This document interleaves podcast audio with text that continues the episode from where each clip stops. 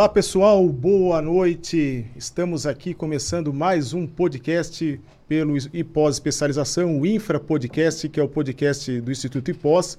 E hoje, nesta quarta-feira, dia 25, vamos aqui falar de um tema extremamente importante. Para mim, esse é o podcast do ano, tá? Estou muito orgulhoso hoje aqui, tá? E já vamos já fazer a apresentação aqui com o tema de operações e rodovias concedidas. Falar de infraestrutura, falar de desenvolvimento, falar de concessão, é falar de salvar vidas também.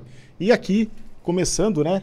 Fazendo a apresentação aqui, vocês vão se apresentar. A gente sempre só, só fala o nome e vocês se apresentam, conta um pouco de, de vocês aí, tá? E vou começar aqui a, a, a, pelo Juarez. Juarez, boa noite. César, boa noite. Boa noite. Júnior, boa noite. Boa noite. Muito obrigado tá, pessoal, por vocês terem aceitado aqui, né? Eu sei que a agenda deles é extremamente concorrida, difícil de achar. Agradeço, tá, em nome do instituto, em nome dos nossos alunos aí, tá? Muito obrigado de coração. E começar pelo César. Fica à vontade para se apresentar, depois o Juarez, o Júnior. Fala um pouco quem é o César aí. Bom, boa noite, boa noite a todos que estão nos assistindo, boa noite a toda a equipe que está aqui conosco. É, sou natural de Maringá. Meus pais ainda estão, estão lá, são, são vivos. É, pertinho, eles moram pertinho da, da catedral, né? Zona 2, Rua Mendes Sá, número 78. E, e foi em, em, Cascavel que eu comecei a minha, minha vida profissional. Né? Eu eu começar logo já falando um pouquinho da, da, da carreira dentro de concessão quando iniciou os seis lotes rodoviários no estado do Paraná. Então, à época, é, o Grupo Macri, junto com outros dez, dez empresas, é, eles, eles venceram o leilão é, da rodovia das Cataratas à época. O, agora, no final, foi Eco Cataratas. Então, é o trecho de Foz do Iguaçu, passando por Cascavel, até Guarapuava, um trecho de 400 quilômetros aproximado. E lá, lá eu comecei a minha vida profissional é, entrei como assistente técnico já, engenheiro civil, sou engenheiro civil de formação. Engenheiro civil? Sou engenheiro civil. Legal. E aí começamos, comecei a minha carreira lá, né? Eu acho que não só eu, como muitos, é, ainda a concessão era, era muito novo, né? Tinha muita coisa ainda para desbravar. Então nós come, comecei concessão lá, né? E, e lembro, assim, muito da, das construções, das instalações, é, da instalação do sistema, na época o sistema CS-ROUTE, um sistema francês. E logo passados 10 anos, quando começou, quando é, é a OHL ganhou as concessões aqui em Santa Catarina, a OHL à época ganhou cinco lotes rodoviários federais, é, eu participei de, um, de, um, de uma entrevista e vim assumindo a área de gerência de operações na Litoral Sul. Ah, Litoral Sul, trecho de Curitiba até, até a época, até a ponte do Cubatão, a época, ponte do Cubatão ali em Palhoça. Palhoça ali. É, e vim ocupar a cadeira de gerente de operações. É, passado dois anos e meio, eu saí de concessão, fui tocar obra no estado do Rio de Janeiro e depois retornando à concessão, porque é algo que você é difícil você deixar. Depois Sim. eu acho que todo mundo pode comentar um pouquinho. Quem está em concessão é algo Apaixona. muito apaixonante, algo muito vibrante, dinâmico. E, e eu retornei então a, a, a Planalto Sul, concessionária aí, a BR-116, o trecho de Curitiba ah, até a divisa tá. com Vacaria. E ali me tornei diretor. É, me tornei diretor. Ficamos lá, montamos um belo grupo, é, uma bela equipe. E aí com cinco, seis, cinco, quase seis anos, veio o desafio, então, da junção das três concessionárias, da Planalto, Litoral e Regi Bittencourt, aonde a nossa sede, nosso escritório fica em São José dos Pinhais, ali no entroncamento com a BR-116 com a 277. Então, de forma assim, geral, é, Mas é uma história bonita, né? É, é uma... Começou como engenheiro na ponta, foi, foi, chegou. Exatamente. São 25 anos já. 25 anos. 25 anos de construção. De muito trabalho, luta e... Muito. Tem, temos muitos desafios. Ainda eu digo que nós temos, assim, é, as concessões precisam ainda caminhar muito, né? Tem algo é, ainda a vencer, ainda a desbravar. Tem, é, agora estamos passando é, pelos, pelos os RCRs novos, né? Os, os novos é, as, os regulamentos com relação aos contratos de concessão. Então, hoje a agência olhando novamente por dentro dos contratos, vendo a, a, a, os pontos ainda que havia divergência, então criando agora um conceito. Então, muito importante no momento que nós estamos passando. É, vem novos lotes agora, né? Sim, Novos sim. lotes não só no estado do Paraná, mas no Brasil todo. Então, isso vai criando... Com certeza. E é um caminho sem volta, né, Sérgio? Que a gente vai depois já estressar mais esse assunto, dilatar ele Tá aí, bom. beleza? Juarez, tudo bem? Tudo bem, Giovanni? Boa Fala noite. um pouco aí, quem é o Juarez? Boa noite, Giovanni. Boa noite toda a equipe, né? A todos aí que estão conectados. É, sou o Juarez, né? Sou engenheiro civil de formação, sou aqui de Curitiba.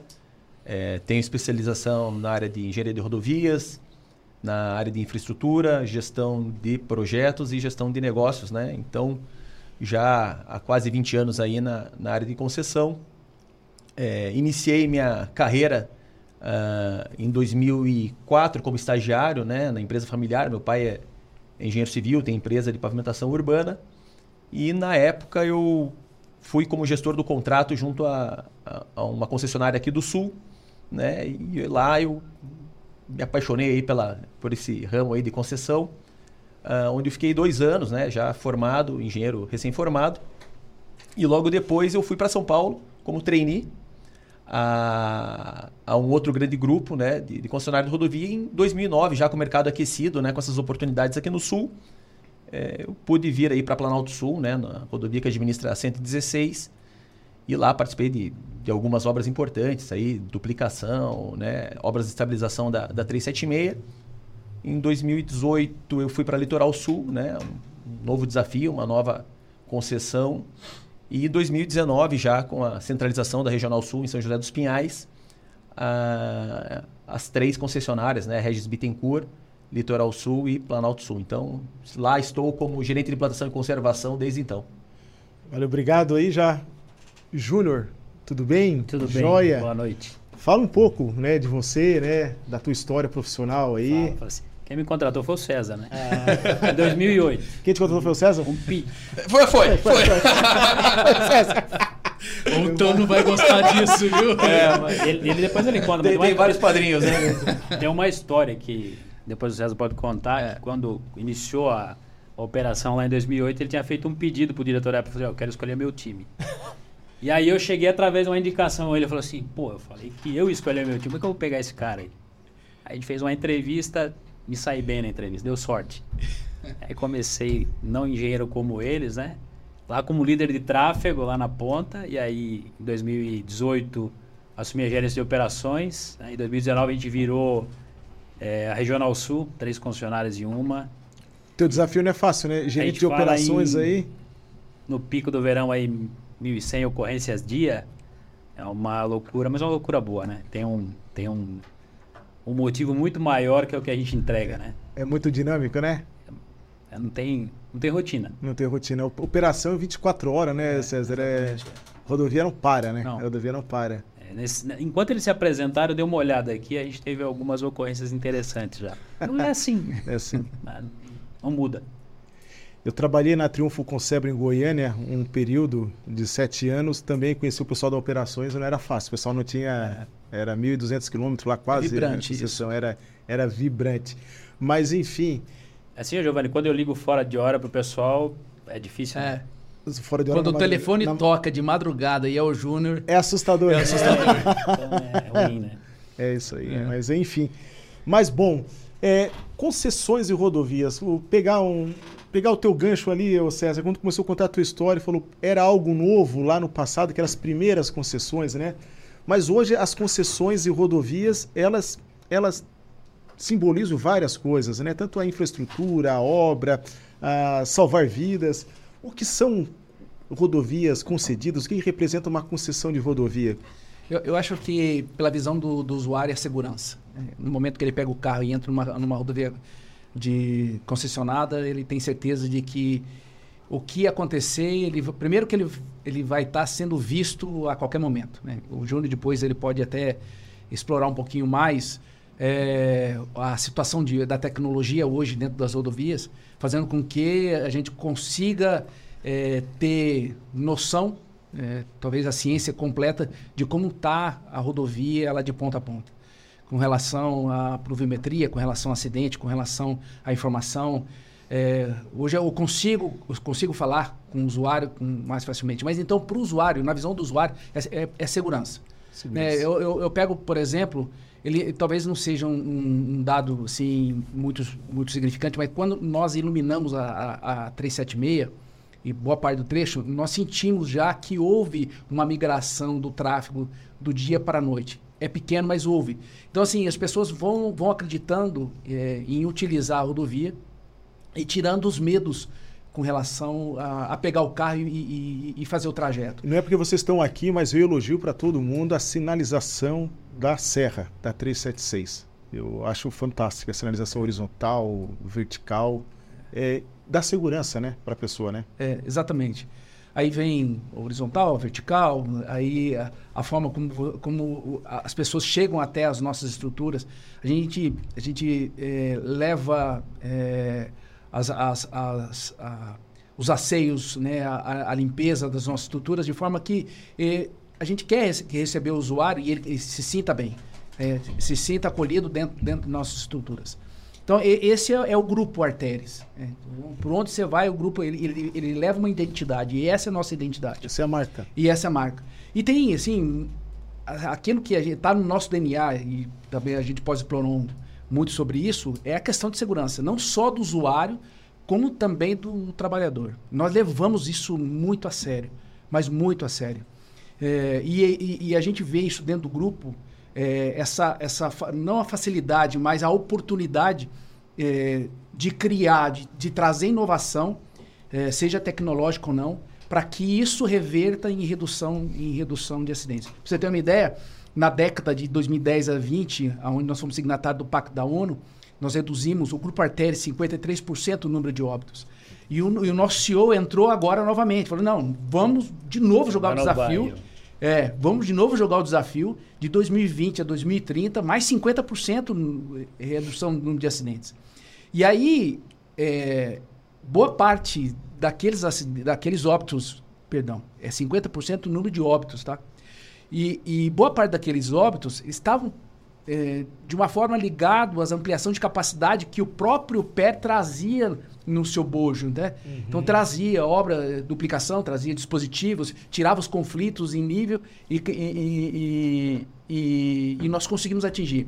E agora nós temos que fazer um, um esforço assim muito grande, porque é, as obras, as grandes, elas já, já foram concluídas e agora é fiscalização, agora é campanha, etc, etc.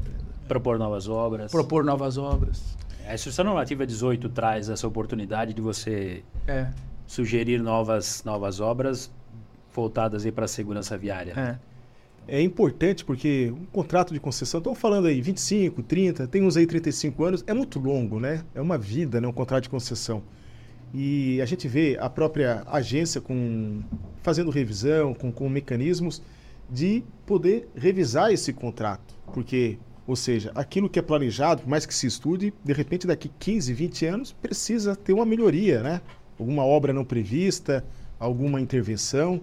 Então é importante, né, fazer toda essa, essa verificação. E, e...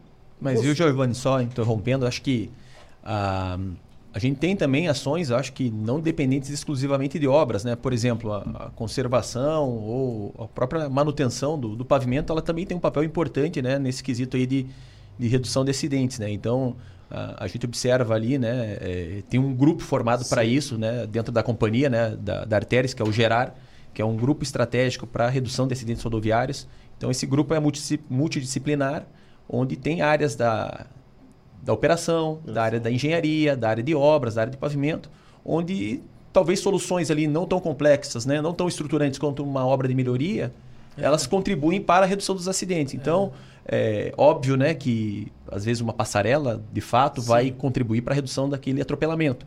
Mas existem outras ações dentro da, das concessões, né, ou dentro desse grupo que nós temos aí, que é o, que é o Gerar, que contribuem significativamente para esses resultados também. Com certeza. É, a questão do pavimento é muito importante, né? Um pavimento, por isso que lá o PER ele fala da questão da aderência, né? Dos ensaios de aderência, né? Da, da, da, mancha do pêndulo britânico, né? De garantir realmente o, que o usuário possa trafegar na rodovia com segurança, né? Já que tu falou de pavimento, né? Também tem a questão muito isso, ambiental, né? Que a concessionária, né? Também é um, é um, viés muito forte das concessionárias de rodovia, a questão ambiental, da questão da, do reaproveitamento do, do, material fresado, né? Sim. O... E o pessoal está curioso para te falar um pouquinho disso aí. É, tem, tem uma reportagem até tua pela Artes falando do material fresado. É, né? a gente teve o, ano, um o ano passado, né? A utilização de RAP na estrutura do pavimento. Então, no contorno leste, ali um trecho é, de tráfego pesado, né? Nós utilizamos aí esse reaproveitamento, né? Ou seja, destinamos esse fresado para a usina, né? Onde foi é, feita a mistura e reaproveitado na estrutura do pavimento. Acho que é uma solução, né? Do ponto de vista ambiental, né? Adequada, né? Uma vez que reduz a exploração aí de, de recursos naturais, mas também verificamos ali um ganho operacional bastante importante, né? Uma vez que a gente conseguiu reduzir nossos prazos de intervenções, né?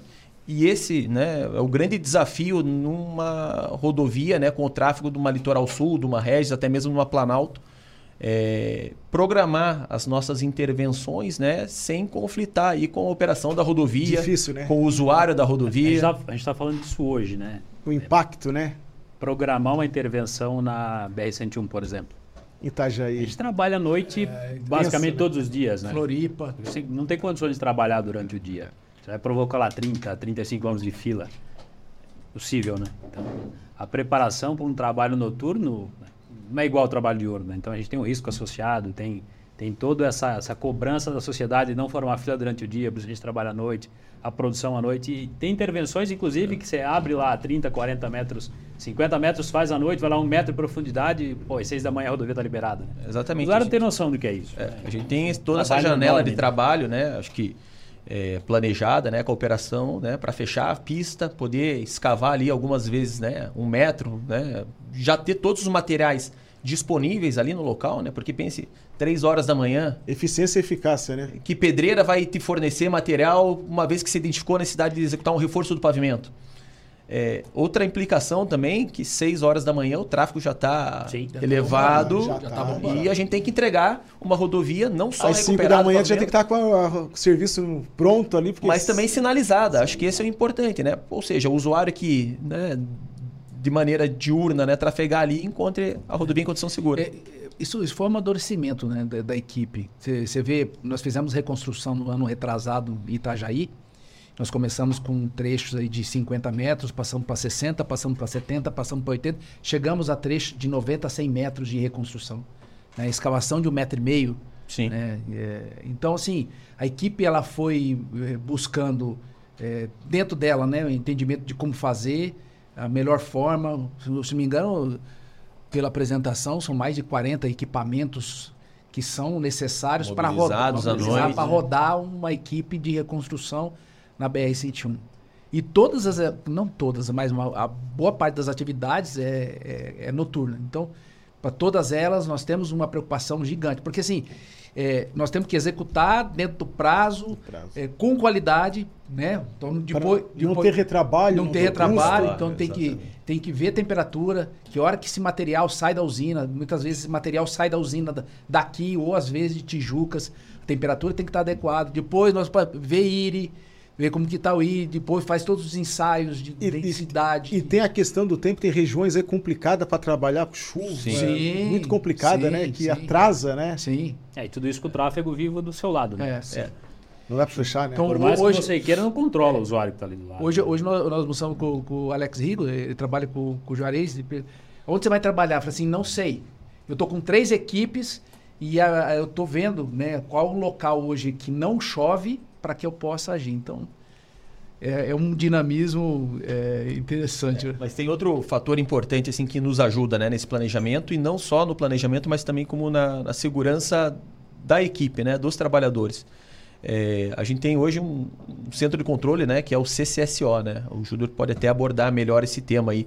É, porque a gente né, tem essa informação real de como está a condição, né, chuva, neblina, para que sejam planejadas essas intervenções. E não só isso, né? Porque, de alguma forma, a partir do momento que a gente executa esse trabalho, executa uma escavação, é, a gente tem que concluir, né? A gente não consegue deixar a caixa aberta. E nesse intervalo, né, há uma comunicação direta e, e constante com o CCO, né, que tem pessoas dedicadas a poder fazer essa interface com quem está lá na ponta, com quem está lá no campo. Hoje a gente tem um cara que pensa somente em segurança da equipe que está trabalhando. Isso é, é o diferencial da Arteris. Outra campanha recente nossa é o Afaste-se, né? Acho que é, é, legal falar. É interessante isso aí. Arteris com a, com a ECO e a CCR promover esse movimento, de levar essa Começou mensagem. primeiro com a CCR. A CCR iniciou com esse... tem- Ah, a junção das três, eu vi essa reportagem. É, mas a CCR iniciou com isso. Isso já acontece nos Estados Unidos, isso já é, um- é uma, uma, uma, uma norma, né? Já é um, Uma lei. um padrão. É, você vê uma equipe em atendimento, veículo de atendimento, se tiver uma faixa livre do seu lado, movimente-se para o lado que, que a faixa está livre e, e deixa aquele espaço maior para a equipe de atendimento, a equipe de, de, de, de obra, poder trabalhar de uma maneira mais confortável e segura. Né? Então, isso é o que a gente faz no dia a dia. Todas as, as nossas ações, eu não tenho, não tenho medo de falar isso, todas as ações que a gente faz na concessionária, que a gente pensa na concessionária, o pilar segurança, ele ele está lá. A segurança viária, a segurança colaboradora, e eu não estou falando da boca para fora. Né? Então, quando a gente pega a área de escape, por exemplo, lá, 1.007 vidas poupadas. Cara, isso é um número que a gente pode ir embora hoje e falar assim, posso aposentar que a minha missão eu ajudei a cumprir. É aqui, um dos porque- cartões é, de vocês. Cereja do bolo. Entendeu? É, a cereja do bolo, a área de escape que eu vejo, além da empresa, do corporativo, o próprio governo, né? É, governo é, falando né, dos benefícios né, da área de escape, salvar vidas, quantas vidas, né? Queria que você falasse um pouco disso aí, já que tu tocou, né? Dá uma detalhada. É assim, ó, acho que o, César falou um pouquinho no começo. A Arteris ela dá essa liberdade para todos nós profissionais pensar nisso. Então, eu não trabalhei em outro grupo, né? Tenho 15 anos aqui na, na, na Arteris, era OHL no início, depois Arteris. E, e isso, isso dá muita liberdade para que todos possam pensar e pensar em segurança e entregar lá para a ponta, lá para o usuário, algo que é diferente. né? Então, a área de escape do lado esquerdo da rodovia é algo diferente. É a primeira que nós temos no Brasil. E mais moderna, né? A gente pode falar que a nossa área de escape da 376, do quilômetro 667, é, se não a mais moderna do mundo. Os números dela falam por si só. Então, nos dá liberdade de pensar uma melhoria de projeto olhando a primeira área de escape, olhando a segunda área de escape, olhando para a terceira. Os Vamos propor o porte rolante? Está lá. Sim, né? sim. Então a gente tira um veículo em até duas horas, devolve ela para o usuário se precisar usar. A gente teve exemplos de dois veículos utilizando a área de escape, lembrando que ela é projetada para um. É, mas por quê? Porque a gente viu a necessidade de fazer ela maior, colocar a área de transbordo no fundo, prevendo esse tipo de situação e está lá na prática mostrando. Então isso é entregar para a sociedade algo que muitos não fazem ideia do que é o- a tarifa do pedágio que Se- está entregando para ele, entendeu? Eu, eu acho que é muito importante isso que ele falou, a questão de, da conscientização para o usuário, para o usuário entender isso, né? Ou seja, o que, que reverte para ele, que não é, ah, tô pagando pedágio, mas tô pagando pedágio. Tem a questão da operação da ambulância, do guincho, da área de escape, tem vários benefícios, né? Por, tra- por trás disso tem, tem uma máquina trabalhando em, em função do usuário.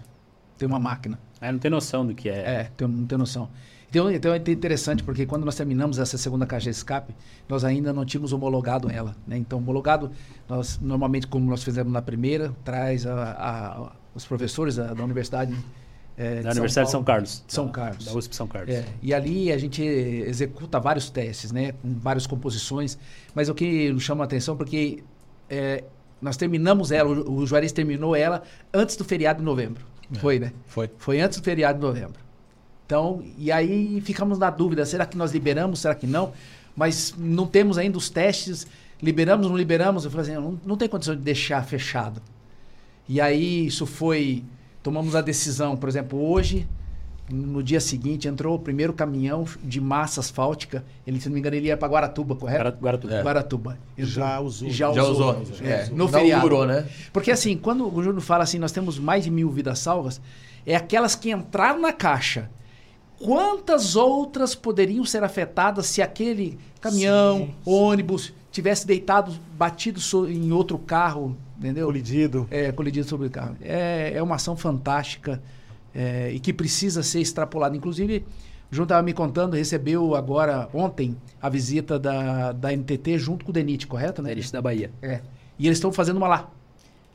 Eles terminaram, né, eles eram... É referência, né? É, a, Gente, a gente recebeu alguns grupos de, de, de, de concessionárias, o próprio Denit veio aqui, veio olhar o que, que a gente fez aqui e deu certo. Então ontem é a primeira área de escape do Nordeste que eles vão inaugurar, ela está pronta. Ontem o pessoal veio conhecer o que a gente tem aqui. Porque o importante, além de entregar a obra, é operar a obra, né? a área de escape você tem que operar, é. tem que dar manutenção nela, tem que cuidar, porque ela te dá sinais quando ela precisa parar. Né? Então a gente está desde 2011 operando a área de escape, sabe quando ela fala assim, ó, dá uma olhada aqui que eu preciso fazer uma manutenção. Uhum. A gente tem esse feeling com as equipes que estão lá Sim. todos os dias, né? E quando, quando as pessoas vêm procurar a concessionária, além de olhar o projeto, que ele é público, entra lá no, no na, na, na, agência, lá pega o número do processo e acessa o projeto. Mas eles querem saber, e aí, depois que eu termino a obra, como é que é? Falei, então, como é que eu cuido Você tem um cuidado especial com é, ela. É, né? é um filho. Porque assim, nós temos lá três áreas de escape, a gente sabe como tratar as três. Sim.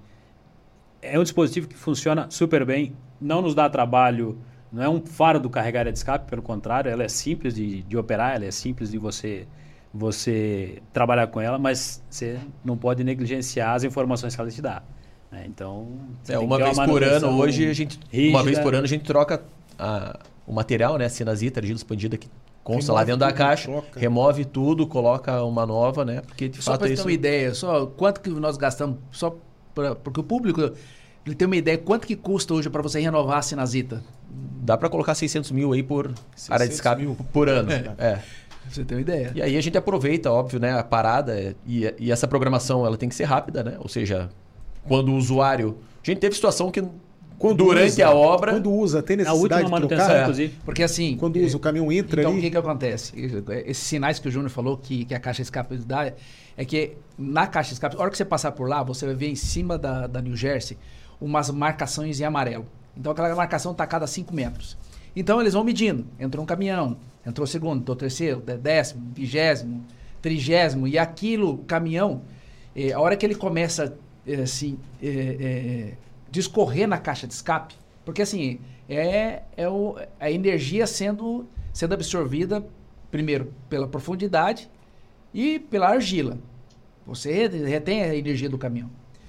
E quanto mais o caminhão adentra a caixa de escape, já começa a alertar para nós assim, um, um, um, a troca. Né? Então, assim, se o, o, caminhão entrou 60, 70 metros, eu, opa, nós já temos que chegar e trocar, porque a argila ela vai quebrando. Hum. Entendeu? Então, é, à medida que ela vai compactando, ela né, vai o caminhão é, vai percorrendo uma exatamente. distância maior, óbvio é, que depende de velocidade e tempo, enfim. É, e, e, quanto que ele vai né, é, percorrer, mas o fato é que é, a gente coloca, né? Ok, vamos implantar uma área de escape, né? Tem que ter esse trabalho aí de conservação, manutenção. Uh, nós temos nessa área de escape do 667 um, uma faixa de segregação né, do veículo que está em alta velocidade de aproximadamente 500 metros. É, além das áreas de, de, de pátios laterais né, para acesso, movimentação. Então é, ela tem sido aí um case de sucesso aí, principalmente, né, é, poupar vidas aí, como o Júnior mencionou. É, a, gente, a gente tem ônibus, né, utilizando a área de escape. A gente tem carreta carregada com produto perigoso. Entrou esses dias ácido sulfúrico. Então você imagina um acidente com ácido Não. sulfúrico na rodovia. É. Lembrando que é uma área de preservação é. ambiental, uma Sim. APP, os rios estão ali. Então, assim, tudo dano ambiental. Então, pô, ela entrega para a sociedade um resultado fantástico, fantástico. assim, né? É. E ali, e, e, ali naquele trecho, e aí traz um pouco daquele conceito que Rodovia que Perdoa, nós instalamos aí recente, recente digo de dois anos, o, um projeto simples, que a gente é, chamou de Pirilampo. Né? O Pirilampo nada mais é que, inclusive, ele, ele é um projeto piloto, né? E foi apresentado, inclusive, para a agência. A agência gostou tanto que nós estamos fazendo. Ele está escrito no projeto Senatran lá. Isso, nós escrevemos ele no projeto Senatran. E... O pessoal pode votar aí. Né? É, exatamente. é. é. já vota aí. É importante. Vota lá, dá uma força lá. Dá uma força lá. E esse o projeto Pirilampo nada mais é que um conjunto semafórico de três, três focos que eu, a gente utiliza toda a infraestrutura que tem na rodovia de, de fibra ótica e energia elétrica. Então ele é instalado na, nas câmeras de CFTV. E no, nós, é, a empresa desenvolveu um painel sinótipo que fica lá no, no, Centro de Controle de Segurança Operacional. E funciona basicamente como um, um bandeira é, virtual. Então, assim, é, eu, aconteceu, sei lá, um acidente lá no 62671. Eu acionei ele e eu aciono 3 quilômetros antes todos os semáforos piscando. E aí, quando a fila ela absorve esses 3 quilômetros, eu vou aonde o último semáforo está, eu aperto, eu apago da frente e acendo 3 km para trás. Então é uma forma rápida de eu comunicar com o usuário. E qual é a mensagem que aí entra a turma de comunicação, que, que é o seguinte, é avisar. Quando você avistar o semáforo piscando, diminua a velocidade porque o tráfego está parado à frente. Hum. Né? E aí nós conseguimos, em 2021 para 2022, reduzir na ordem de 22% o número de colisão traseira nesse trecho. E para quem conhece colisão traseira no, no, no, no, trecho de serra, é importantíssimo. É uma ação simples. É, claro, você tem que ter a infraestrutura pronta e montada, é, e já está dando resultado a nós. Então a ideia é estender a litoral por mais 80 pontos. É isso. Total, é isso. Curvas verticais. Né? Curvas verticais. Só né? litoral, né? Só litoral. Ah, e tem a Regis, a Regis também. A Regis, é. A Regis Bittencourt também está com esse projeto. Deixa os críticos aí. Das três concessões, o desafio é grande, né? É. O volume de tráfego gigante, principalmente, sei lá, BR-101 e a, e, a, e a Regis aí. O que, é, que dá mais dor de cabeça aí? Ah, calma aí, calma aí, calma aí, vamos lá. São dois. Vota, Juarez. Do, do, ponto de vista de obras, não, acho que são rodovias distintas, né? Por exemplo, né? hoje executar é, obra numa rede de Bittencourt com interdição de faixa, né? com um tráfego aí substancialmente pesado, né? a gente tem que pensar que caminhões de alta velocidade, né? a partir do momento que se faz uma interdição da rodovia, você precisa da sinalização nos dois lados da rodovia para que o usuário daquela rodovia né, perceba a, a, execução de uma obra mais à frente. Na Litoral Sul, a gente fala em trabalho noturno, com todas as particularidades que já foram mencionadas aqui. E uma Planalto Sul, ainda que o VDM seja mais baixo, ela é uma rodovia... Pista simples. Pista simples. Pista simples. Dos 410 quilômetros que ela tem, hoje só 25 quilômetros são duplicados, né? É. Então, Mas... toda, toda intervenção ela é feita por parecida. Ou seja, eu tenho que interromper o tráfego em um sentido, né, para que ela aquela Mas você tem serviço noturno nas, também tem na Regis na Litoral também. Na, na Planalto também. É menor trecho inicial de Curitiba aqui da Planalto você é. tem trecho de São a Paulo. Regis, chega em São Paulo trecho de é. São Paulo da Regis é, então tem, tem, trecho noturno também. mas enfim então são é. rodovias né do ponto de vista para execução de obras né por exemplo distintas. pavimento em junho na, na Planalto Sul eu lembro lembro é, porque precisava chegar a massa quente no local é, então, o pessoal levantava de madrugada para ir para a usina e aí, os maçaricos nas, no, nos caminhões caçamba, esquentando, esquentando as caçambas, lembra disso? Congelava? É, exatamente, abaixava, abaixo, de zero. abaixo de zero. Nós tivemos um. No, eu não aí já teve inverno que o do diesel do, das, dos caminhões congelavam e o pessoal é. não conseguia rodar. Nós, nós tivemos um, nós tivemos um ano. Nós tivemos um ano, me lembro. 2013 deu neve. 2013 deu neve, nós fechamos a rodovia. Né? Nós tivemos que fechar a rodovia de, ali, de, ali de Rio Negro para Laje, fechamos a rodovia. É, mas esse, esse ponto, né, só... Morro do Fambirela lá em Florianópolis ficou tudo cheio de neve. Sim, é, isso, imagina isso acontecer. Foi, foi pesado aqui. Foi. É, mas de, nesse aspecto você vê, né, a gente tem lá uma rodovia pista simples, né, com é, distâncias elevadas de transporte, né, principalmente em relação ao fornecimento de massa asfáltica.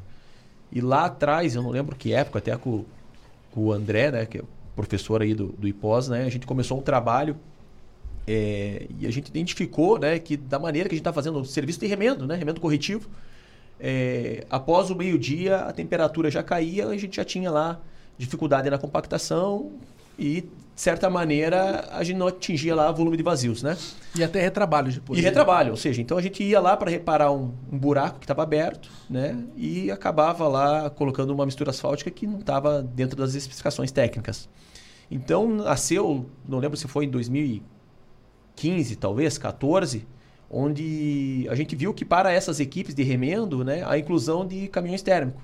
Então, porque se você olhar no, no início de concessão, lá nos anos 2009, 2010, a gente tinha esses desafios operacionais, de equipamentos. Então, a gente trouxe para o nosso escopo, né, para o nosso termo de referência, melhor dizendo, a necessidade de inclusão de caminhão térmico Fizemos alguns testes em relação ao tipo de equipamento, rolo combinado, qual que é o peso, enfim, para poder né, garantir que aquela intervenção, ainda que o remendo corretivo de natureza de conservação, ela fosse duradoura. Sim.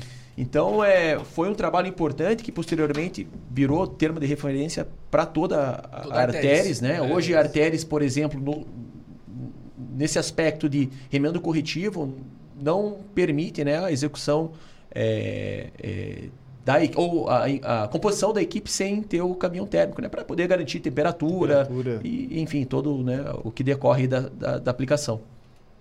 É um desafio grande, né? Bom, indo um pouco agora para a parte das tecnologias da concessão, a gente vê que ano a etapa a etapa de concessão, né? Teve a primeira etapa, a segunda etapa, terceira etapa, estamos que aí? Quarta etapa, né? De concessão a gente vê evoluções tecnológicas, né? É, ou seja, é um arcabouço para o usuário, né? A gente está falando aqui da questão de segurança, da operação e também vem a questão da tecnologia também. Queria que você falasse um pouco, César, a respeito disso aí, da parte de tecnologia também que as concessões trazem, né? Para dentro, né? Da parte de operação da rodovia, aí falando da questão é, de Wi-Fi, que tem alguns contratos de concessão que já estão trazendo isso. Como é que tu vê daqui para frente essa questão é. tecnológica nos contratos novos, né? Porque só finalizando, eu estava no evento lá em São Paulo, acho que você, você estava também, Juarez lá, que o governador o Tarcísio falando muito, batendo no é, flow. É, no free flow, não só que assim, o usuário, o, não é o pedágio, mas o usuário vai entender porque cobra o pedágio, porque vai ter o free flow, vai ter o Wi-Fi, é a tecnologia, né? Hoje, é. né? Olha, é... eu gosto muito disso, tá? E eu tento passar para a equipe é, esse meu, é, meu sentimento né, com relação a desenvolvimento tecnológico. É, eu vejo que nós estamos avançando. Né? Por exemplo, vamos falar um pouquinho de Free Flow. É, eu não tenho dúvida em relação ao equipamento hoje. Se você falar em tecnologia, equipamento hoje para operar, eu não tenho dúvida que existe. Como eu não tenho dúvida, por exemplo, que já, nós já temos condições, por exemplo, de pesar em movimento. Sim. Né? Nós, nós aqui, nós artérias, nós chegamos a ter 10 ou 12 gigas de teste. 14. 14 gigas de teste nas, em todas as concessionárias, nas cinco concessionárias federais. Só na Planalto, se não me engano, tinha 4 GB de teste com vários com, com, com é, é, várias configurações. É, então, é, eu não tenho dúvida que hoje nós temos equipamento. Nós temos equipamento de Wi-Fi, nós temos equipamento, nós temos equipamento para Free Flow. Agora recente, hoje nós conversávamos né, sobre o Starlink, né? Se, a, a, se isso realmente acontecer e o Starlink vier ser uma operadora, né, uma, um fornecimento de, de voz e dados, nós, nós teremos aí um, um imagina o, o ganho. Resolve o problema de ponto cego, né? O, o ganho que o usuário vai ter. E a concessionária também em termos de comunicação. Por quê? Porque ainda, no, por exemplo, eu tenho Planalto Sul que tem Uh, sem medo de errar, 30% hoje do trecho com pelo menos uma operadora funcionando. 30% só. É. Então nós temos vários pontos ao longo do, da, da BR-116 para o sul que são pontos cegos. E isso, para a tecnologia, ela, ela, é ruim, porque nós temos muita coisa embarcada hoje que dá para a gente colocar dentro dos nossos veículos, é, ou é, serviço que a gente pode oferecer para o usuário, mas ainda estamos limitados a, a, a dados a, a, fornecimento de dados. Hoje, para vocês terem uma ideia, todo, toda a artéria toda, eh, nós temos fibra ótica lançada. Então, por exemplo, o trecho da Litoral, Regis e, e Planalto, eh, nós temos um, um, nó de fibra bem na frente da nossa, da nossa sede. E ele corre a Regis e aí conecta com a Fernão Dias, conecta com, com o nosso centro eh, em Ribeirão, conecta com a nossa sede em São Paulo. Então, assim, eu não tenho dúvida em, em termos de, de, de, equipamento. As nossas câmeras hoje, se você pegar as câmeras que nós instalamos há 10 anos atrás, para ver as câmeras que estão hoje no mercado, com, com, com qualidade de imagem noturna, é fantástica. A gente fez um, ano, no ano passado, né? A gente fez um RDT na Regis, que era detecção de, de veículos e categoria por imagem, né? É. Não mais por laço indutivo. É, então, a gente, a gente conseguiu apresentar isso na agência, inclusive a agência soltou uma, uma, uma resolução. E agora a gente está trabalhando na detecção automática de incidentes também, já dando uma continuidade nessa, nessa, uh, nesse RDT do ano passado, né? E, então a tecnologia hoje, ela, assim, sob o ponto de segurança viária, sob o ponto de vista de segurança pública, é, é muito forte hoje nas rodovias, né? Então, o usuário não tem noção do que tem por trás, né? O que as concessionárias servem para os órgãos de segurança pública, por exemplo, né? Então tem um, um, braço, a gente tem uma equipe hoje que, que trabalha só com isso, na busca de imagem.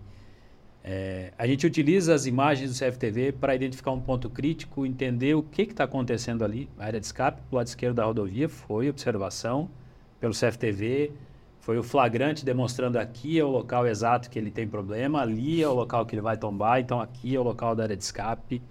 É, nós temos vários acidentes que a gente corrige o ponto crítico utilizando as imagens de CFTV, Ajuda tecnologia. Muito.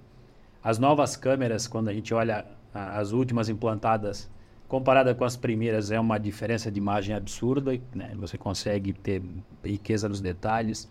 E com, hoje, e com software embarcado, hoje nós temos câmeras com software embarcado, ele processando a, a, aquela informação dentro da própria câmera ou fora da câmera. Aí você faz a escolha. Né? Temos condições de fazer isso. Se não é algo muito pesado, você processa dentro da câmera uh, o próprio software. Né? E dando a, a, saída na própria câmera, tem os IOs de saída, você dando a, a saída aquilo que você quer. Mas eu queria aproveitar, né, controle, esse, controle esse... pluviométrico, né? Também. A gente tem aí quase 16 estações meteorológicas implantadas. A gente sabe quando vai chover, quanto vai chover, consegue se programar. E essa questão da comunicação, isso tudo vem na questão da linha da comunicação, que o usuário muitas vezes vai para a rede social, ver como é que está a operação da rodovia, você sai ou não sai de casa, né? Saber se é o melhor momento, Sim. é muito interessante isso aí. É, mas é. eu acho que, aproveitando né, o tema da, da inovação aí, queria fazer um convite a toda a audiência do, do, do podcast, porque a Artéria está na, na uma, né, promovendo aí o Hack Arteries, né, que é uma maratona de inovação né, que está aberta, inclusive as inscrições, né, então hackarteries.com.br, que está relacionado aí né, à inovação. Todo, mundo pode escrever. Pode se inscrever. Tem lá três desafios, né, que são três temas aí é, que a Arteries busca, né, tecnologia para trazer soluções aí para situações da rodovia, né. Então, o primeiro desafio está relacionado à invasão de área de trabalho. Então, é, existe ainda né, dentro das nossas obras né, invasões de área por usuários, né, seja desatento, né, negligência, enfim, por circunstâncias. Né, usuários que invadem a, a, as áreas de obra, né, então nós buscamos aí é, soluções né, através da tecnologia para poder evitar a, que essas é, ocorrem, evitar essas ocorrências. Né? Um segundo desafio está relacionado à monitoração da sinalização vertical, né, ou seja, a forma de se medir a, a retrorefletividade das placas. Né? Hoje um colaborador né, vai lá com uma pela natureza do serviço ser de curta duração, né? Porque hoje, hoje nós já conseguimos fazer isso dinamicamente na horizontal. Na horizontal, perfeito. É. Na vertical na é vertical, um desafio, é desafio. De, é. de, de, normativa aí, mas acho que temos aí é, é, bastante gente aí que pode contribuir. E um terceiro desafio está relacionado à remoção do resíduo da roçada, né? Hoje, né, nós, por parâmetros do contrato, né, executamos a roçada de maneira rotineira. É, e essa massa verde ela acaba indo para acostamento, então a gente precisa drenagem. projetar drenagem, dispositivos é. de drenagem, precisa projetar né, através de sopradores, de novo, para que essa, esse resíduo aí seja coletado e destinado adequadamente. Então, nesse momento também tem um colaborador lá que está lá mais é, exposto né, a uma ocorrência de acidente. Então, fica aí o, o convite né, a toda a audiência, né, interessados aí da, da área de, de concessões né, e infraestrutura de modo geral, para se inscreverem. Amanhã encerra é, Amanhã o prazo. Encerra? Amanhã vai ter uma live né, de, de apresentação desses desafios. E final de semana aí ocorre essa maratona. Então, e a live como é que vê no canal da Artérias no YouTube? Amanhã no canal, é, no canal da Artérias do YouTube às 19 horas, né? Eu vou falar sobre o desafio número 3 e outros colegas aí vão falar sobre os outros dois desafios. Então fica aí para o pessoal Bom, poder se inscrever. Eu vou ter que falar as perguntas aqui. Tem impressionante aqui, muita gente dando boa noite, dando aí. parabéns aqui. Depois aqui, Wagner, João, Carlos, Alex, Jonathan Pinga Fogo é agora. A Daniela Busman aí. Auli Marcelo, Rosana, Sandro, Kênia Tomás, boa noite. Lourenço, Cleverson, Paulo Joel. Maria Cristina falando, ó, com esse time aí tem tudo para ser o melhor podcast do ano. Amanda Peron, boa noite, Andresa. E aí a gente vem aqui para umas perguntas aqui e aproveitar que tu tava falando aí, o pessoal e aí joga na mesa aí a pergunta, como é que é no âmbito da concessionária, né? Que uma coisa é o, é o contrato público onde tem uma obra que lá é o DENIT está executando, é o DR. Como é que fica a concessionária quando tem esses aumentos? O pessoal está perguntando aqui, o Alexandre Shoa, a questão do reequilíbrio do asfalto, né? Aumentou, aumentou, aumentou o asfalto. Dá para pedir reequilíbrio? É fácil, não é? Como é que é isso aí? Está perguntando aqui. Não é fácil, e, até porque não temos ainda nenhum pedido de reequilíbrio com relação a CAP, por exemplo, né? É, eu não sei precisar o quanto que subiu o CAP no ano passado. Ó, a gente teve alguns aumentos que chegaram numa única, é, é, num único reajuste na ordem de 25%. Se eu não me engano, ele saiu aí, pode falar números gerais aí, de 4 mil reais para 6 mil reais até, né? É. Dependendo do tipo do, do, do CAP. É. E aí, é, é, acho que cabe aí a, a, ao grupo tentar buscar a compra, uma única compra, um único contrato para tentar fechar um valor é, e aí as entregas programadas para cada concessionária. Agora, junto à própria agência. Difícil, é difícil. É difícil. difícil, é. difícil. Esse, esse é um ponto importante, porque, é, claro, nós tivemos agora, nesses últimos seis meses, é, se um pouco mais, é, uma estabilização com relação aos aumentos. Então, é, é na, na, internamente, nós vibramos, tá? Quando chega, chega quando chega, porque todo, mês todo mês a área de compras manda para nós a situação de como que está, né? Se houve ou não um aumento. aumento. Inclusive, o último mês não houve um aumento, no, no penúltimo houve sim um aumento em torno de 6%. É, mas, é, mas é uma alegria para nós, até porque isso afeta diretamente a nossa produção. Mas hoje, sim, respondendo objetivamente, hoje não temos. Bom, é, outra pergunta aqui, acho que o César também é, acho mais para o César, e como é que fica a questão do relacionamento dos conflitos ali, né, entre lindeiros, prefeituras, né? Como é que é isso no âmbito da concessionária, na questão da faixa de domínio? Hein? É, é, é um tema sempre polêmico. Polêmico. É muito polêmico.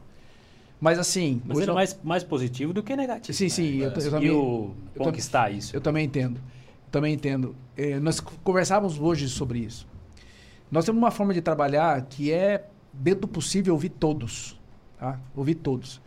Eu estava comentando, né? No, uma audiência pública na sexta-feira em Correia Pinto e outra em Palhoça. Não tenho condições de ir porque é 19 horas. Mas dentro do possível, a turma está preparada para estar tá dentro das audiências públicas, dentro das prefeituras, ouvindo, né? ouvindo os vereadores, ouvindo os deputados.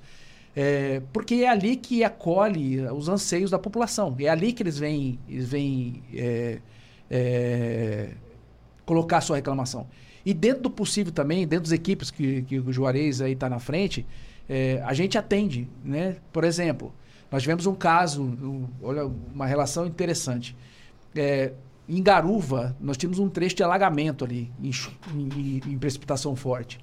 E aí nós desenvolvemos um projeto, um projeto de uma bacia de decantação, é, que a prefeitura executou dentro da faixa de domínio, né? Então foi uma obra executada pela. pela foi Joinville. Foi Joinville. Rio Bonito. Rio Bonito. Desculpa. É, a, a, prefeitura executou dentro de um projeto nosso. Resultou cara, só elogios por parte da comunidade, porque hoje, depois de, de alguns, algumas precipitações, não houve mais o alagamento que tinha, né? os problemas que trazia com relação às chuvas. Então, não é, por exemplo. É, o relacionamento eu acho que é de diálogo, né? É de diálogo. Sim. Diálogo, sempre. acho que sempre de parceria também. E também é regido aí pelo, pelo nosso contrato de concessão, né, é. né? Que estabelece aí. É. O, pro, o próprio asfalto fresado, que, que acaba a gente doando para as prefeituras, para que as, possa, as próprias prefeituras façam, por exemplo, é, não a pavimentação, mas a ajuda muito, ajuda muito. muito. Ajuda ao ponto que lá na Planalto Sul, não lembro exato em que ano, a gente promoveu um curso. 2017. É, de como poder, né, as prefeituras, né, as é. equipes, né, aquelas é, patrulhas, né, que, que, que, existem aí nos municípios, né, com, com rodovias em revestimento primário, poderiam melhor utilizar esse, esse é. resíduo, né, que de certa forma combatia lá poeira, proporcionava ali uma, uma situação é. melhor ao tráfego. A boa relação é importante. Eu me lembro que eu trabalhava na Concebra lá, o presidente lá, o senhor Odenir, deve conhecer, o Odenir Sanches, da Concebra, e falava assim, olha, a gente tem que dar, se dar o máximo possível bem com os lindeiros, porque são os nossos vizinhos. É igual uma casa, né? É. A gente Durante 30 vizinhos, anos, né? É. Dentro do possível, das possível. situações, né? É. Das dificuldades, mas tentar atender, né? E, e às vezes ajuda muito, né? Claro que tem aquelas situações complicadas, né? Que tipo, foi perguntaram aqui da questão das invasões, né? Muitas vezes é difícil, né? Em alguns casos tirar uma ocupação irregular ali, porque o cara já está há anos, há anos ali, né? Mas a concessionária ela tem essa missão de é a gerente da faixa de domínio, é. né? Tem, tem, um, tem um case muito importante na Litoral Sul com relação a isso. A Litoral Sul tem mais de 50 quilômetros de vias laterais construídas por terceiros. Eles começaram a fazer um trabalho forte com relação a isso. Começar, e, e hoje é, é, difícil você, você receber algum pedido de lindeiro, principalmente de empresas, que já não tenha, não tenha com ele essa, é, essa visão de que se ele tiver que construir é, a margem da rodovia e acessar a rodovia, ele terá que apresentar um projeto de acesso regular. Isso tem acontecido muito, muito mesmo. E, esse, e, essa, e essa experiência muito positiva, nós estamos trazendo tanto para Planalto como para Regis. A Planalto agora recebe, acho que teve dois, dois acessos que foram regularizados, que há, há tempo não tinha. Então, assim, está trazendo a consciência de quem quem usa a faixa do domínio, quem vai fazer uso, mesmo de forma precária, que é de forma precária, né? Que ele apresente o projeto, execute pelas suas expensas todas as obras e faça a manutenção daquele acesso é, até que a empresa viva. Sim. Enquanto a empresa estiver lá, ele está fazendo. Então, já já está impregnado isso. Né? Então, é, isso, isso é, tira da, da concessionária um peso com relação... Porque e, ge gera uma prestação de serviço aí para os engenheiros aí que fazem projeto de acesso grande, muito né? Grande. Muito, muito, né? Muito, muito, grande. muito. Muito. Pô, tem que fazer um acesso aqui, tem que apresentar um projeto lá na Arte. Tem todo um rito para seguir, né? É, não é simples, sim, não. É para qualquer coisa lá na Ah, manda qualquer Devolve, né? Devolve. Exatamente. É. Devolve. E, e, e, são executados por terceiros e fiscalizados por nós. Nós estamos lá com o nosso pessoal, tem uma. Vai lá, olha a obra que está fazendo? Sim, olha, olhada, lá, é, a gente tem que exigir a mesma é, qualidade. Tá tirando né? deflexão nas camadas, é, e, e, assim por diante. Enfim. Mas a questão da ocupação acho que é importante, principalmente em relação à segurança viária, né? Ou seja, é. em algumas situações, né, essas ocupações, de certa forma irregulares, estão em pontos ali que podem proporcionar é, e oferecer risco a, a acidente. Então, é, acho que esse é o viés ali da, das ações da concessionária, sempre pensando aí no usuário da rodovia, né? Obviamente que é, também convivendo né, com, com os lindeiros, mas pensando principalmente na parte da segurança viária.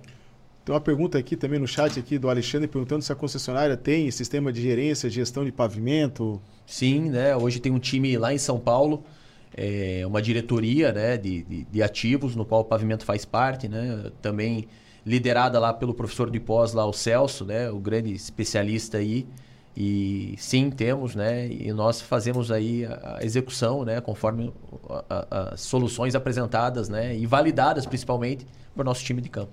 Tem elogio aqui, ó. É incrível a operação da reconstrução do pavimento da equipe Artérias. Parabéns pelos trabalhos. Bruna Barcelos aqui. É, esse é um é. grande desafio, né? E já comentamos aqui, mas tem outro ponto, né, que não está relacionado ao pavimento. Eu sei que é um assunto aí que o, o público gosta muito, mas a, a, a, gente teve aí execuções de alargamento e reforço de pontes né, na, na BR-101 que são é complexas do ponto de vista operacional. Né? Eu vou contar um case aqui é, de uma ponte lá do, sobre o Rio Biguaçu que nós fizemos. Né? Então, uma ponte da época lá dos anos 60, 70, que ela não tem acostamento né, da, da rodovia à época anterior à duplicação. E né, nós, por projeto né, e obrigação contratual, né, tínhamos que reforçar e adequar ali a plataforma, ali, né, criando uma estrutura de acostamento e passeio. Então, para que isso ocorresse, né, a gente teve que fazer um desvio de tráfego é, utilizando né, do sentido contrário, ou seja, o acostamento virou uma faixa de rolamento né, e uma transposição de, de uma faixa em sentido contrário né, para que garantisse duas faixas por sentido. Né? Pensa eu chegar e apresentar uma solução na região ali próxima a Florianópolis que eu tenho que interditar uma pista durante oito meses de obra. Né? A gente está falando aí de congestionamento inimaginável, né? Não, e, aí a, e aí a discussão interna nossa, né? E o que vamos fazer com o pedestre e com o ciclista? É, então, ok, né? A gente viabilizou, Juarez? viabilizou né, o desvio, né? Fizemos a utilização do acostamento, toda a sinalização, a transposição de pista, né? Naquela extensão da, da, da ponte. Ok, né? Mas a gente tinha um outro, né? Usuário, né? Que a gente teria que lidar, que era o, pedestre, e o ciclista. ciclista. Então pense que eu tenho Vamos uma fazer. faixa de tráfego, né, passando o veículo, outra faixa interditada por conta da obra, e a gente não poderia, né, direcionar aquele pedestre ou aquele ciclista, né, junto ao tráfego ou junto à área de obra, porque ali estava demolindo laje, enfim. Então, né, uma solução que a gente buscou foi criar, né, pontos, né, como se fossem estações de van. A gente contratou uma uma empresa van. específica, uma van Montamos com horário de travessia é, e com uma, e um, uma um carretinha. Um semi-reboque para bicicleta. uma carretinha para poder transportar a bicicleta. Legal. E aí ela ficava fazendo né, essa movimentação de pessoas de um lado para o outro. Bom, não o suficiente, né, Giovanni? A gente também, é, por ser uma ponte, né, ela tinha uma viga moldada em loco lá que estava sendo construída e projetada. E a gente precisava montar uma estrutura de escoramento, né, um cimbramento lá com uma treliça metálica que nessa condição ela obstruía a passagem das embarcações, né, dos barcos de pesca que estavam a montante ali no rio. Navegabilidade, né? Exatamente. E agora? Então pense que eu cheguei lá, a gente, né, nessa condição de projeto, é, a gente teve que ir lá na prefeitura, né, buscar a Secretaria de Pesca, fazer o cadastro de todos os pescadores que estavam né, a montante da nossa interdição ali do, do, do, Que do trabalho. rio. Não é fácil. E Ah, é? além do cadastro, né, obviamente que identificar essas pessoas, mas poder é, viabilizar que essas atividades de pesca continuassem. Então, fomos né, mais a, jusante, encontramos uma marina, Alugar a marina. alugamos a marina para determinadas embarcações, colocamos essas embarcações lá para que as atividades não fossem prejudicadas. Enfim, então a gente está falando de uma obra relativamente simples, né, que dá para trazer aqui é, parte de desvio de tráfego, né, operação da rodovia, operação né, dos Humani- pescadores Humanização. e humanização. Então, e tudo isso acontecendo no intervalo, né, de março a novembro. Porque chega em dezembro, uma obra desse, dessa natureza na regional, na litoral sul, perdão, já não seria possível uma interdição de faixa, ainda que com desvio, né, e toda a sinalização. Então, é, é- é, eu acho que esse é um ponto importante das concessões, né, que às vezes, né, passa lá, vê uma obra acontecendo, mas tem todo um, Toda uma história. uma história por um- trás, um público Uma que às vezes integração com várias áreas, setores. Exatamente. Você pega a Serra do Espigão, né? Praticamente um ano de obra em Pareciga de 10 quilômetros. Essa para mim foi é um uma obra negócio- ícone. A ali. mão Essa de obra, a foi, mão essa de obra foi na concessão né? da, Da Planalto da Sul. Planalto Sul. É. Eu vi a imagem da, da obra lá, impressionante. né? Mas você imagina trabalhar operando em Pareciga durante um ano? Um ano. Pareciga de 10 quilômetros. É. A gente não tem um acidente na obra. Não tivemos nada. Tivemos. E aí a- o trabalho era tudo por, por pessoas especializadas em, de, em, rapel. em rapel. Trabalho em altura. 110 metros, se não me engano. É, Ponto. paredão lá. Foi, foi uma obra que de, custou aí uns 105 milhões de reais, executada em um ano. Nós, nós até falamos assim, nós vamos liberar essa obra antes do Natal. E liberamos a obra no Natal, pavimentada, liberada toda, toda 100%. É, eu acho que esse benefício aí, né, da- das concessões, né, a gente pode também é, falar da Planalto, né, as terceiras faixas, né, que trouxeram também mais tráfego para a rodovia, a própria Você Serra do a Cafezal, Serra do Cafezal, né? Quem conheceu a Regis antes Exatamente. Trabalho. Tem um documentário na Discovery que fala do, do- de, de todo o trabalho feito na Serra do Cafezal, a responsabilidade ambiental, socioambiental da região, Aquilo, né? aquilo, aquilo ali ajudou muito, né? Que tu falou ali agora. Aquele é o corredor de ligação com o sul, né? Ou seja, pensa uma rodovia, né? Com um estado importante, né? De São Paulo, né? Em conexão com o sul, é até pouco tempo atrás, antes, durante a concessão, o início da concessão, é, transitava ali em pista simples. Então é uma obra também relevante, importante aí para o Brasil, né? Para toda a infraestrutura. Bom, continuando aqui, te- te- tentando matar as perguntas aqui, tá difícil que é bastante aqui, mas enfim, vamos lá. É, Luiz Alberto é, dando boa noite a todos aqui, o Neto, a Caroline. Mas enfim, aqui tem uma pergunta aqui: quais as tecnologias embarcadas em viaturas operacionais de expensão?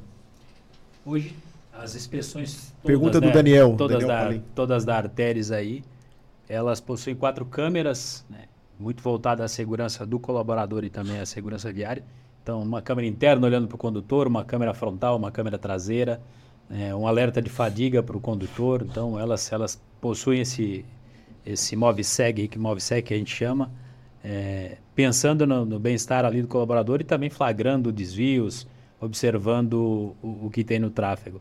A gente vai embarcar aí um software nela para poder ler placas também e auxiliar aí na, na, na contagem de veículos e enxergar quem a gente está atendendo, enxergar no ponto de vista de quem é aquela placa, né? Onde ela passou, quando, onde ela andou, que condição que ele está. Então, assim, tem, tem muita coisa, né? A inspeção é o veículo que não para na, na, na rodovia, né? Para. Ela fica 24 horas rodando, então faz todos os serviços possíveis aí da operação, então é um serviço...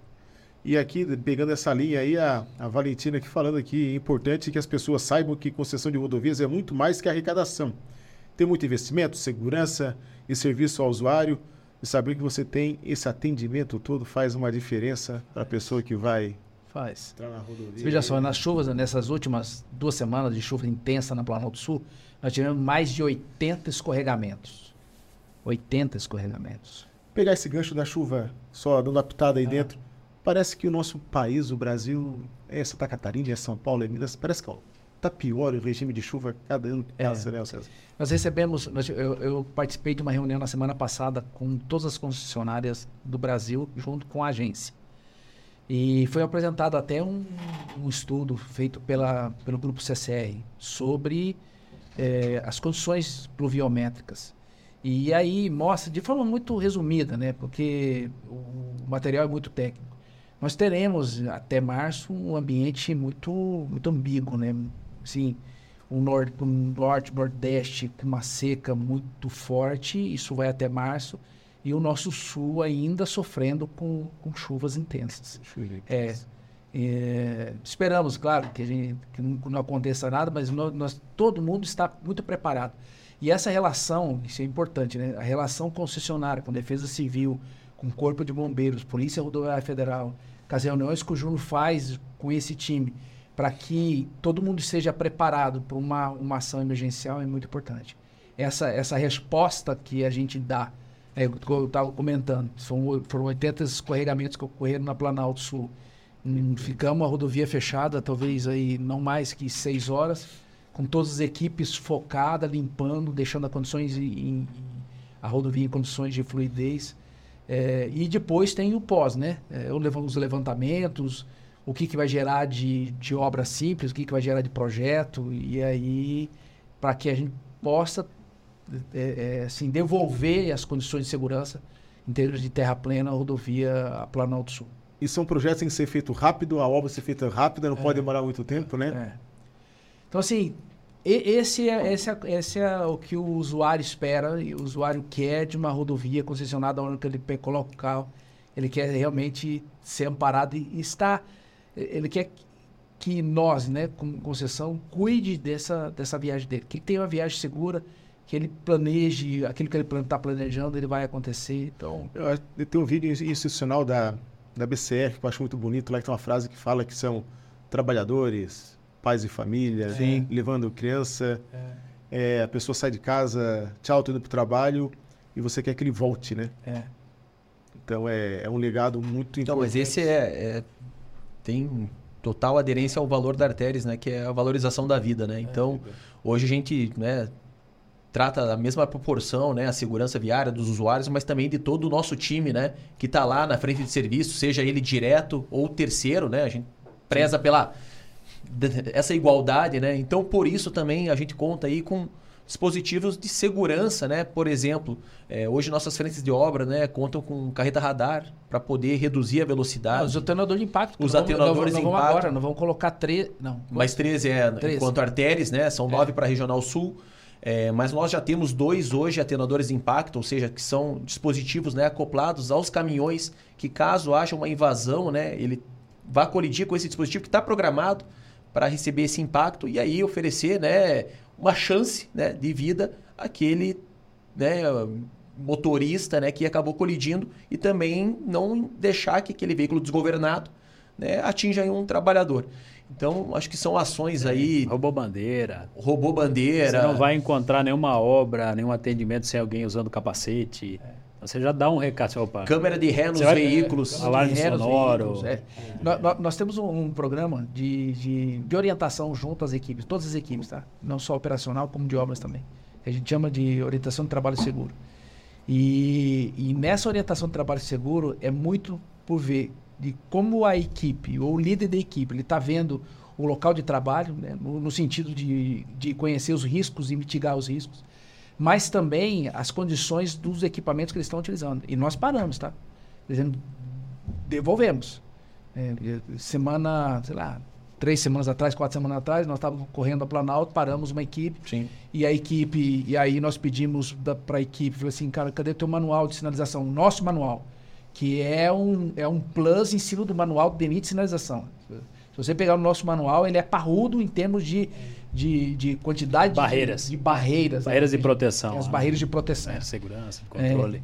então, é, e no momento que ele fala assim, não, eu não tenho manual, eu falo assim, separa a equipe, volta pro, pro canteiro, refaz o teu, o teu plano diário de segurança do trabalho, é, traz o teu manual de sinalização, porque ele é é, a, a, a forma como você vai se defender quando você entra na rodovia. Você tem que saber que tipo de sinalização você vai colocar para aquele tipo de trabalho que você vai executar. Então, mas, é, e aí acho que só reforçando, né, esse, essa cultura de segurança aí da Arteris, né, ela é o, é o nosso jeito, né, ela é possível, né, principalmente aí por, por esse trabalho aí de toda a liderança, né, todas a nossa, toda a nossa diretoria, né, todo ah, isso vem de cima para baixo, né, nosso presidente, enfim, então a, a gente tem aí ne- nessa oportunidade essa orientação de trabalho seguro, né, que a gente chama de OTS, né, estava presente o nosso diretor executivo de pessoas, É. então, é o comprometimento da alta gestão em relação à segurança. Então, é um pilar fundamental e tem que estar né, em todas as camadas. Né? Ou seja, quem está lá na ponta, mas também quem está lá em cima, numa cadeira executiva.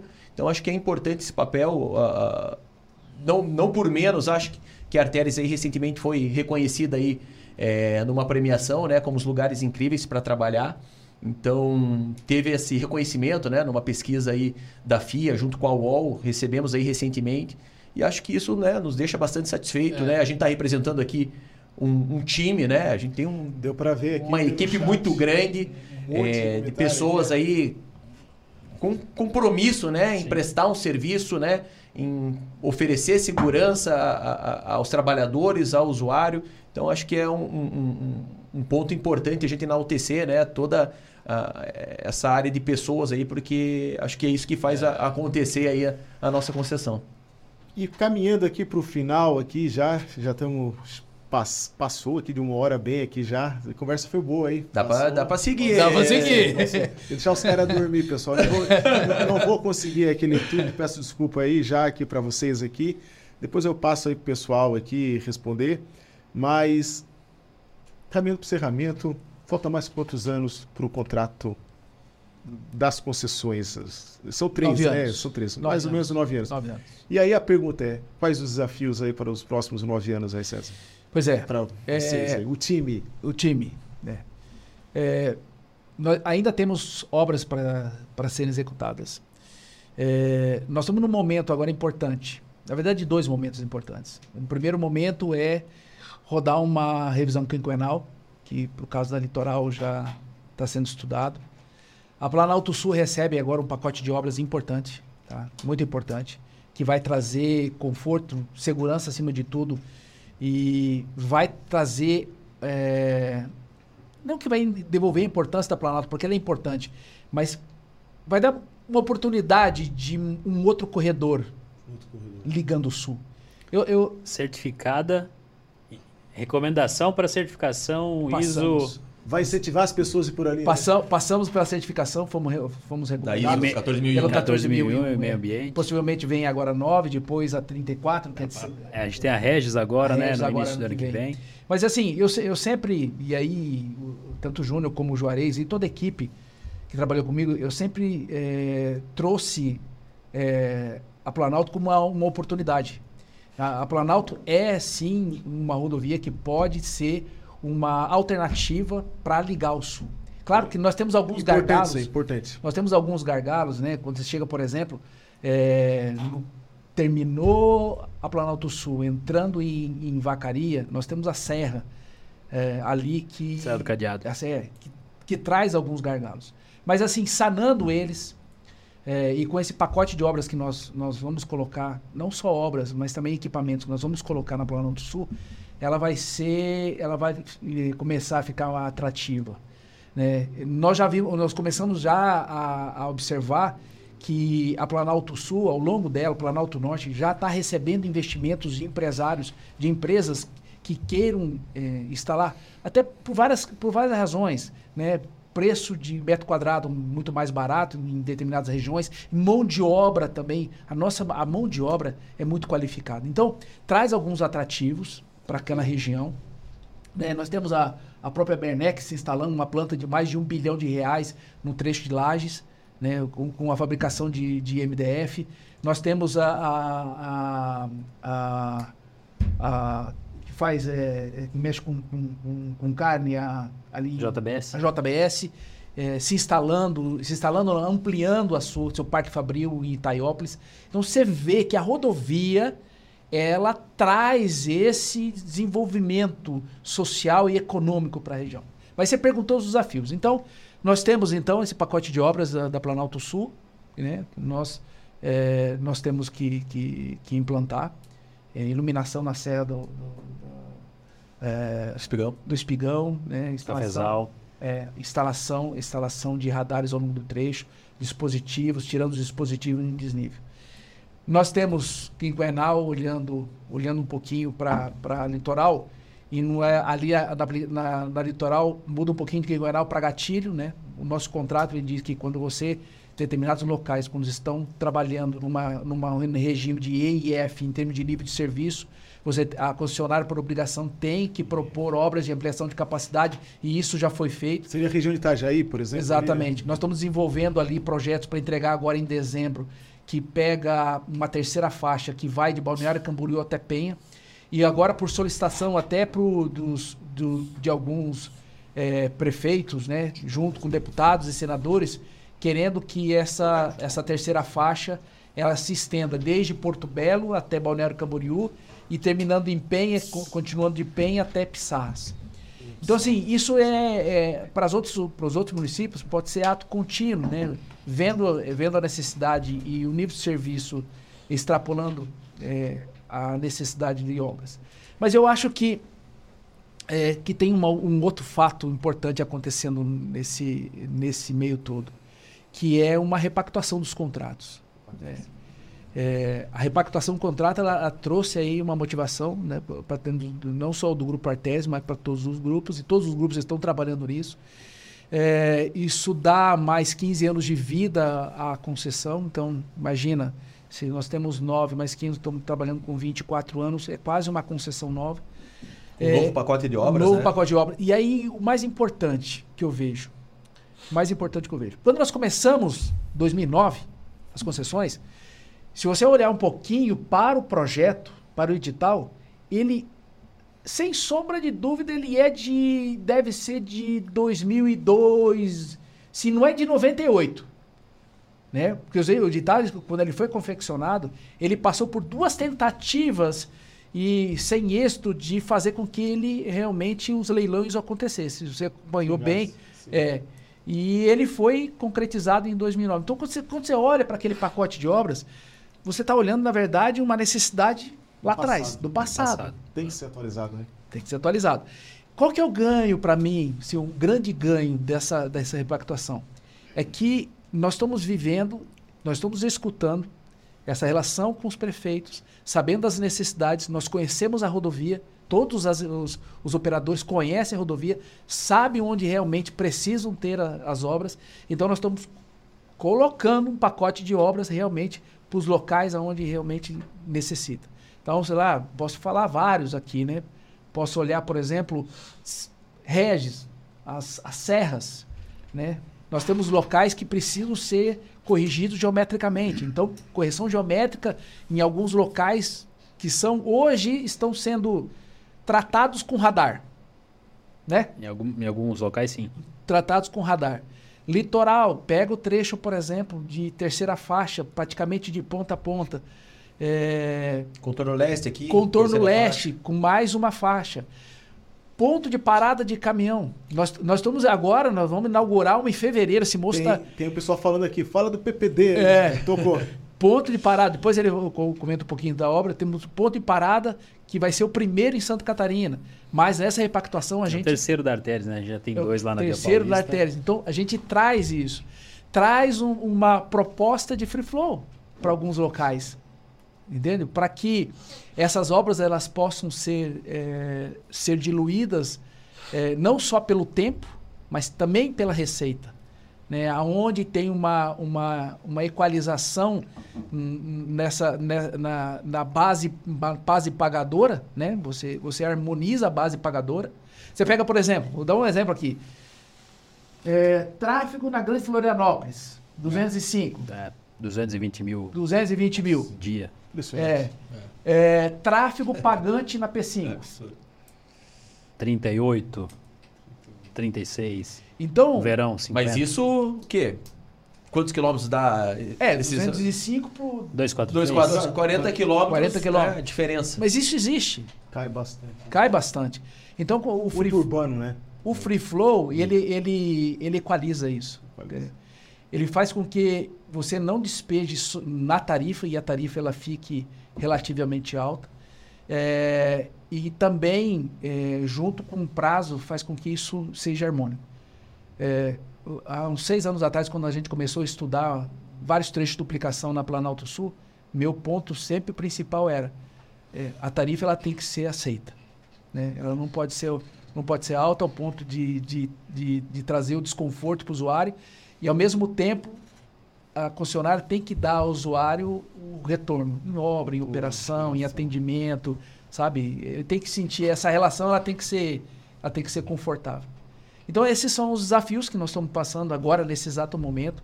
Estamos aí preparando o material tanto para RES como Planalto como para Litoral de repactuação.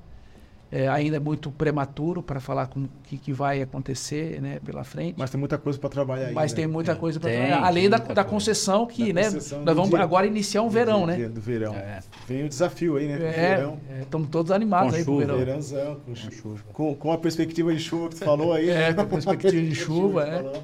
É, mas o time vai Bastante. estar mobilizado, né? Para poder É. suportar aí qualquer ocorrência. As três concessões hoje são quantos colaboradores, ô César aí?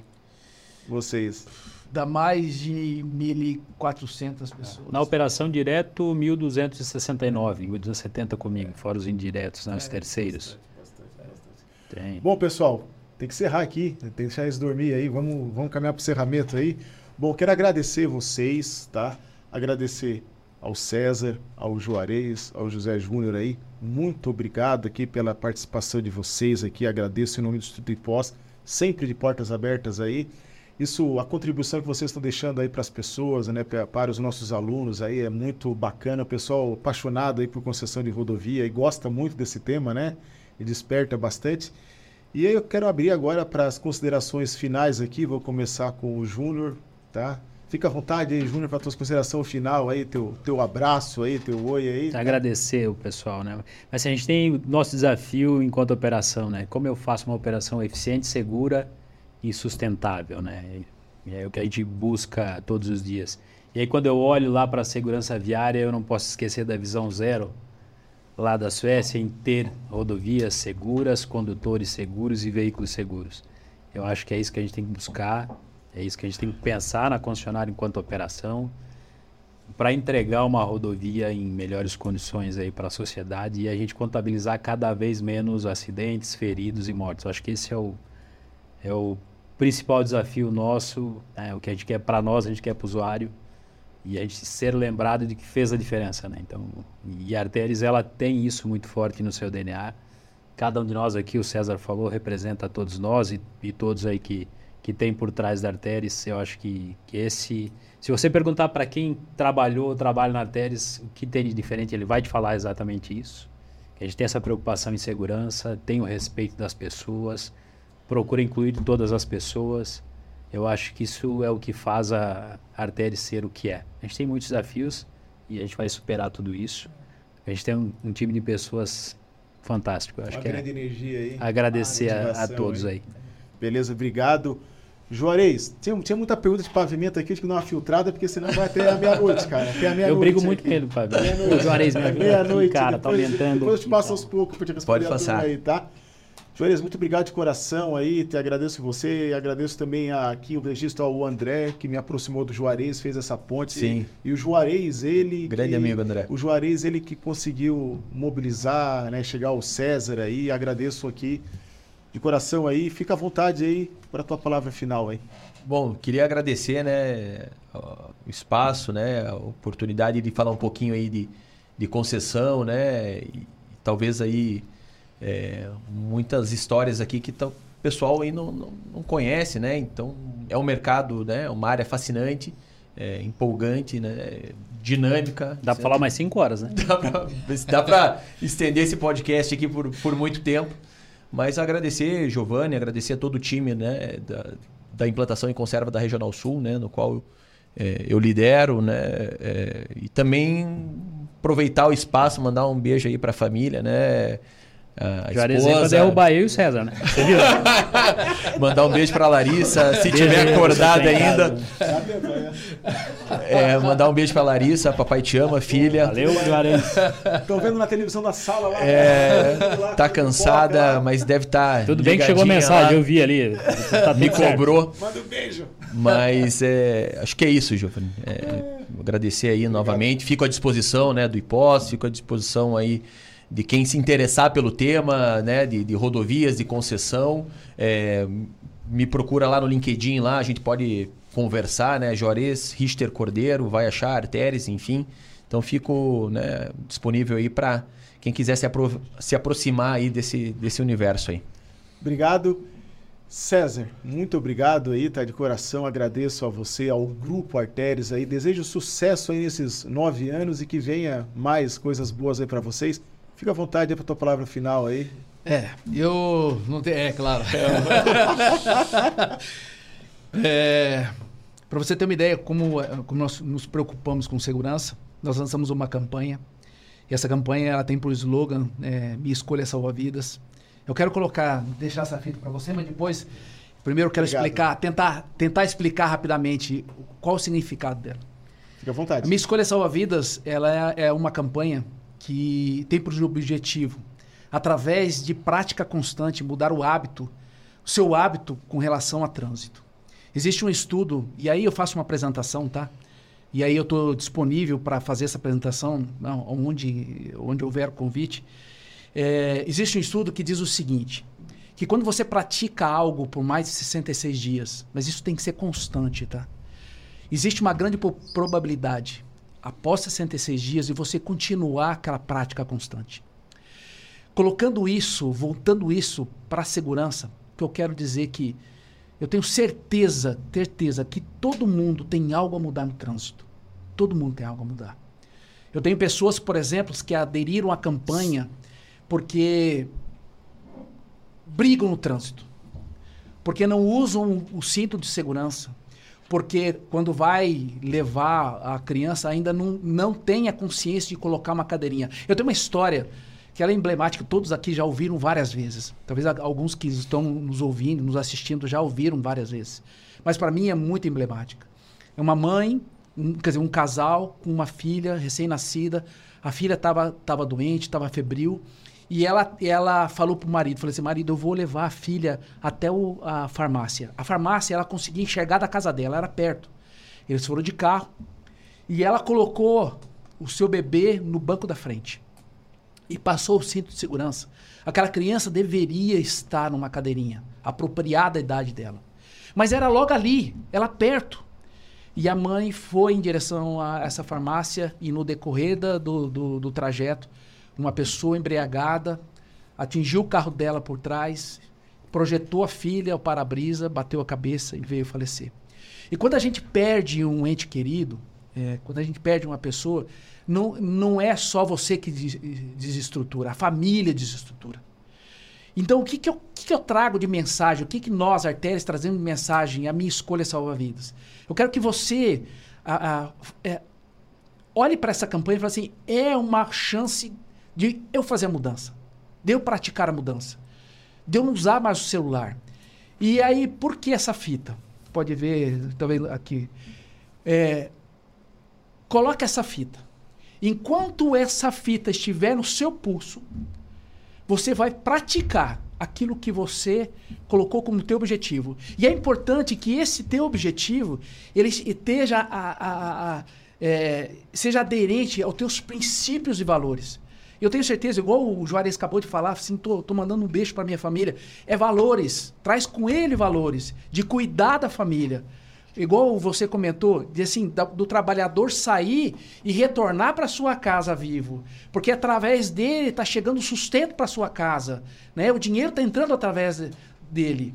Então ele é o pilar da, da casa. Então é importante que a pessoa entenda assim que essa é uma campanha para que você possa refletir e se tudo tiver certo, se essa, se essa cientista é, que já mostrou os, os resultados é, tiver certo, após essa fita ela cair do seu pulso, o seu hábito, aquilo que você escolheu. Teu compromisso. Teu compromisso. Já mudou. Tá liberado. Quer? Tá liberado. E aí parte do princípio de que você pode retornar a praticar a mesma coisa que praticava antes. Ou entender de que aquela prática, a nova prática, ela está aderente aos meus valores de salvar vidas. Escolha salvar vidas. Escolha. Assim, o uso de celular no volante é um problema. Escolha salvar vidas. Tente enquanto essa fita estiver no seu pulso. De, de, deixa eu trazer um número para vocês. 70% das mortes que acontecem na artérias que são elegíveis de cinto de segurança. Então eu estou tirando aqui o ciclista, estou tirando aqui o motociclista. Elas morrem por falta de cinto. Hoje. hoje sete em cada dez. Ainda. Sete Ainda. em cada dez. Se você subir ao norte, você vai misturar o falta de cinto com falta de capacete. Mas hoje aqui, sete em cada dez morrem porque não usam cinto. Não que não tem, não usam cinto. Coloca essa fita né? Coloca essa fita para que você exija, por exemplo, que você sair para ir numa balada, que alguém assuma o veículo para que conduza de forma correta, para que todos é, tenham o cinto de segurança, mesmo o passageiro. Então aqui eu faço um desafio a você. Você. Vou colocar. Assuma aqui, comigo. Escolha. Você não precisa me falar o que, que precisa ser alterado. É o celular. Celular é o vilão moderno, né? O semáforo aqui, dá uma olhadinha. E seja, e seja o embaixador, divulgue isso. E nada é tão urgente que não pode esperar para depois ali no trânsito, né? Primeiro, a segurança. Né? Divulgue isso. Segurança. Então eu quero agradecer e eu também, eu vou dar a chance de você mandar um beijo para sua esposa. Já mandei eu, mensagem aqui, porque o me deixou numa Eu quero ruim, mandar um beijo para minha esposa Mara, que já mandou uma mensagem aqui. Mas uh, agradecer a toda a equipe maravilhosa que, que nós temos toda empenhada e dedicada, e a todos que estão nos assistindo. E deixo é, a nossa a porta aberta né, da, da, da, da nossa, nosso escritório para vocês. E também, a hora que tiver que voltar aqui para esclarecer algum assunto mais específico. Conhecer o nosso SSO, o único com três concessionárias. É, o único né? com três concessionárias. É muito bonito aquilo. É, é muito bonito. É. é o Giovanni esteve lá. É, aquilo é impressionante. É. Conhecer o laboratório. Né? Conhecer o, Conhecer o laboratório. laboratório. Obrigado, então. Obrigado vocês. Deixa o pessoal dormir amanhã. Acorda cedo, César? Eu acordo seis horas para ir para São Paulo ah, amanhã. Meu Deus do céu. Nossa, nossa. Pessoal, boa noite. Muito obrigado aí. Até o próximo podcast aí.